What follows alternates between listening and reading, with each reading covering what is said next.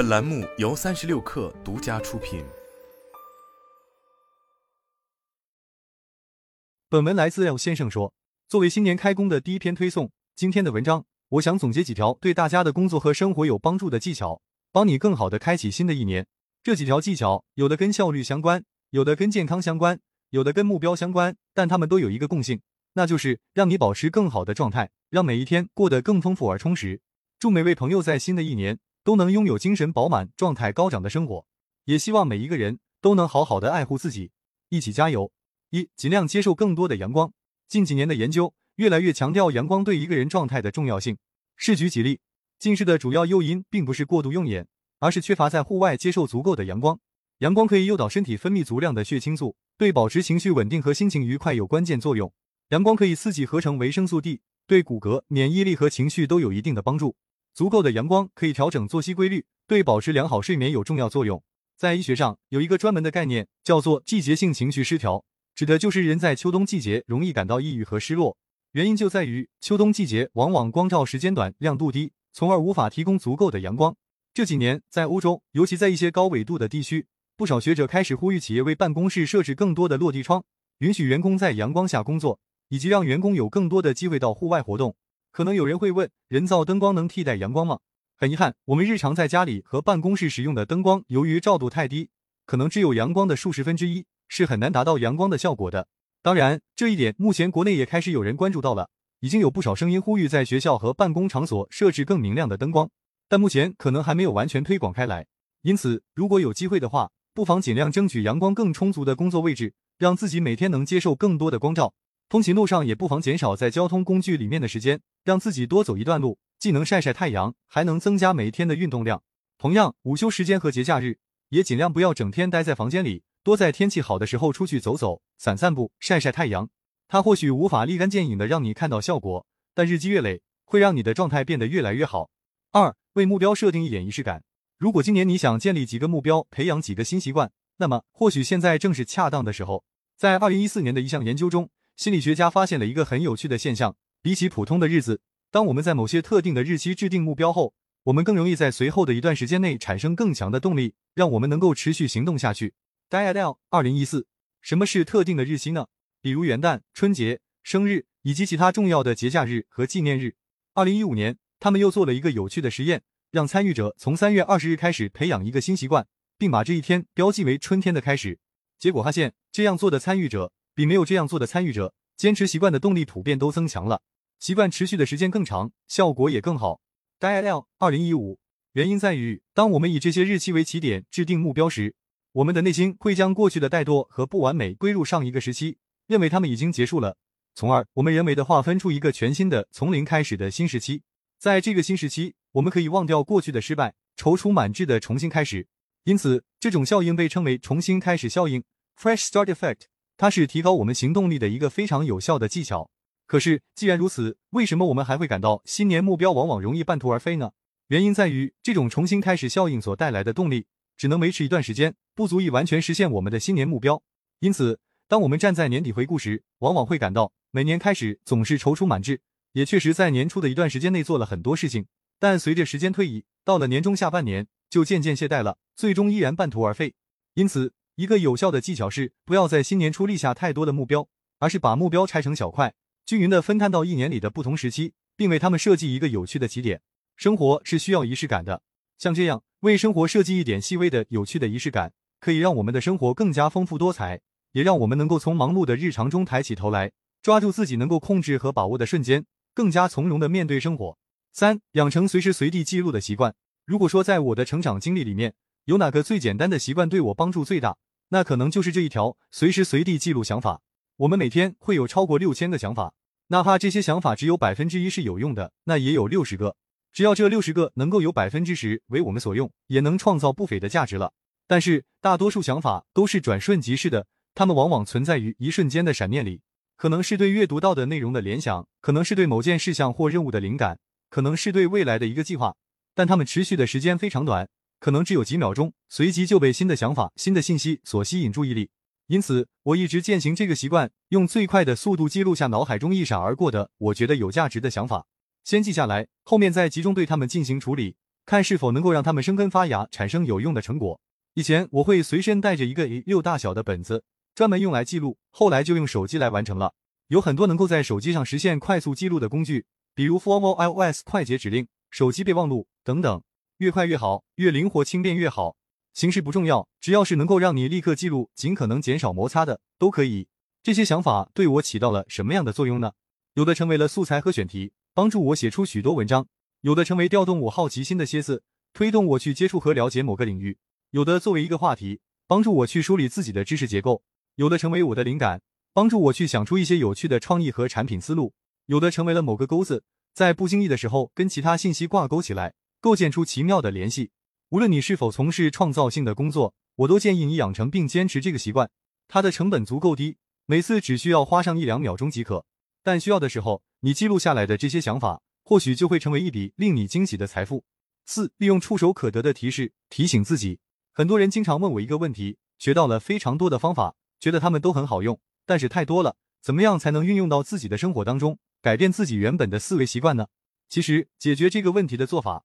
可能简单到令你不敢相信。说白了，它只有三句话：一、拎出一至三个你想实践的做法；二、把它们放在触手可及的地方；三、不断有意识的重复它们。举个例子，你可能从我的文章里学到一个笔记技巧，想实践它，怎么做呢？把这个技巧写下来，记在便利贴上，写在记事本上，贴在办公桌上，做成手机壁纸，放到笔记软件首页，诸如此类，让自己在生活中，但凡需要做笔记的时候，都能第一时间看到它，不断的提醒自己。同样，比如你学到一个决策框架。想应用到生活中，那么就不妨把它做成一张卡片，日常没事的时候拿出来翻阅，让自己烂熟于心。然后在生活中需要决策的时候，不管大小，有意识的去试用这个框架，建立自己跟它的关联，直到它完全成为你的本能，不需要查阅也能第一时间想起为止。你想试用一个新的工作流程，那就把这个流程写成一二三的步骤，贴在工作的电脑桌面或软件上，让自己进入对应的工作状态时，就能一眼看到。你想改掉工作中粗心的坏习惯，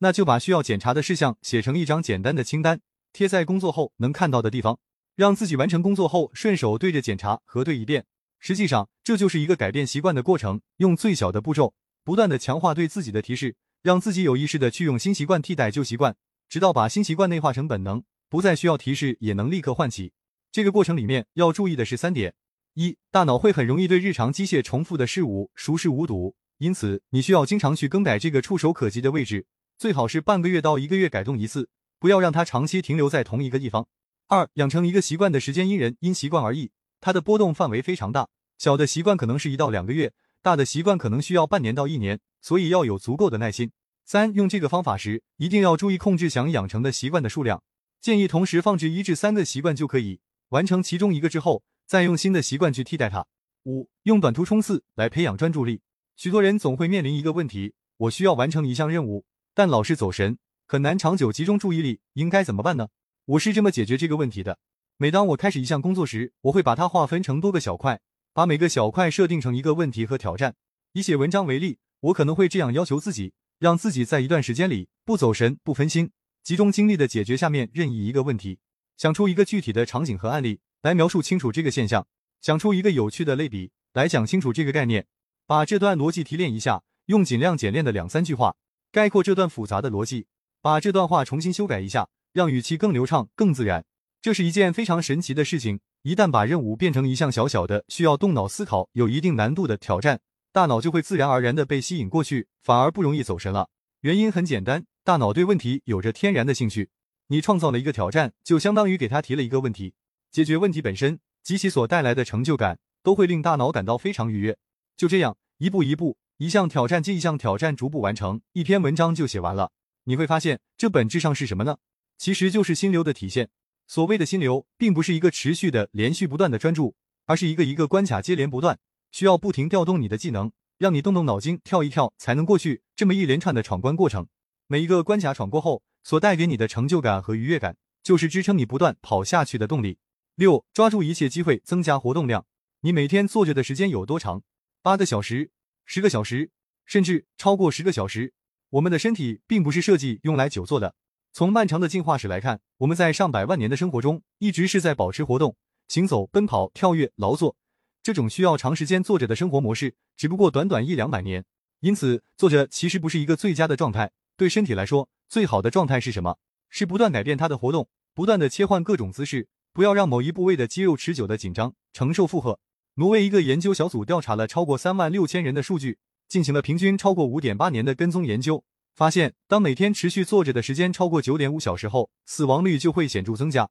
Alfakland et al. 二零一九、二零一八年的一项研究着重研究了久坐跟认知能力的关系，结果发现久坐会降低大脑的认知能力，原因是久坐不利于心脑血管循环。而这会显著降低大脑的思考与认知能力。Bacrania et al. 二零一八，一言以蔽之，坐着其实并不是一种休息。对身体来说，真正的休息其实是站立、步行、坐下这三者的不断切换。保持任何一种姿态过久，无论是坐着还是躺着，对身体和大脑都是一种损害。二零二一年的一篇论文提出了一条计算公式：一三比十二左右的比例是比较合适的，也就是每久坐一小时，最好搭配进行三分钟的中等或剧烈运动。或者十二分钟的轻度运动。Justin et al. 二零二一，我个人一般会建议每工作半小时左右，站起来活动三至五分钟，可以是倒杯水、伸伸懒腰、到处走走。你也可以换算成一小时活动十分钟等等，按照自己更适合的节奏来。另外，最好每天进行半小时左右的剧烈运动，比如跑步、骑单车、无氧力量训练。除此之外的时间，能多站起来就站起来，能多散步就多散步，抓住一切机会，让身体活动起来。这样才能让你的身体避免磨损，保持更良好的健康。七，每天抽出一段独处时间用来思考。我有一个践行了很多年的习惯，无论多么忙，每天一定会抽出一段时间，什么都不做，用来放空和思考。这几年来，也许是因为生活节奏的关系，总觉得大家的生活都变得很忙，每一天的日程都安排得很满，喘不过气。但这些事情里面，哪些是真正对我们自己有意义的？哪些又只是因为我们无法忍受无聊呢？心理学上有一个词叫做行动成瘾 （action addiction），指的就是这种情况。整个世界都在高速运转，我无法让自己停下来，无法忍受自己什么都不做，因此我必须让自己动起来，随便做点什么。在这种情况下，我们就很容易疲于奔走在各种琐事之间，把自己的生活沦为满足自身社会角色的需求和任务。因此，一个小小的建议是，每天播出一段时间，可能是半小时到一小时，试着有意识的放下手头的事情。暂时关闭信息的输入，摒弃外界的打扰，把注意力转向自己内部，让自己跟自己独处。在这段时间里，你可以一回想自己今天做的事情，想象自己的目标和远景，把自己的当下跟未来做一个目标对齐；二整理翻阅自己的笔记，把零碎的想法和记录进行梳理，让他们变得有序；三给自己一个安静的环境，让思绪自由的游走，任由他们编织出一个个想法和火花；四把那些让自己感到压力和焦虑的事情。一条条写下来，并用理性去一条条分析和判断。五或者做一下简单的冥想，把注意力集中在自己的呼吸和身体上，观察思绪浮浮沉沉、起起落落。这相当于一个对大脑的按摩，它可以让我们在每一天的忙碌和奔波里找回片刻的宁静。也希望你能够把每天这段独处时间作为让心灵休憩的寄托。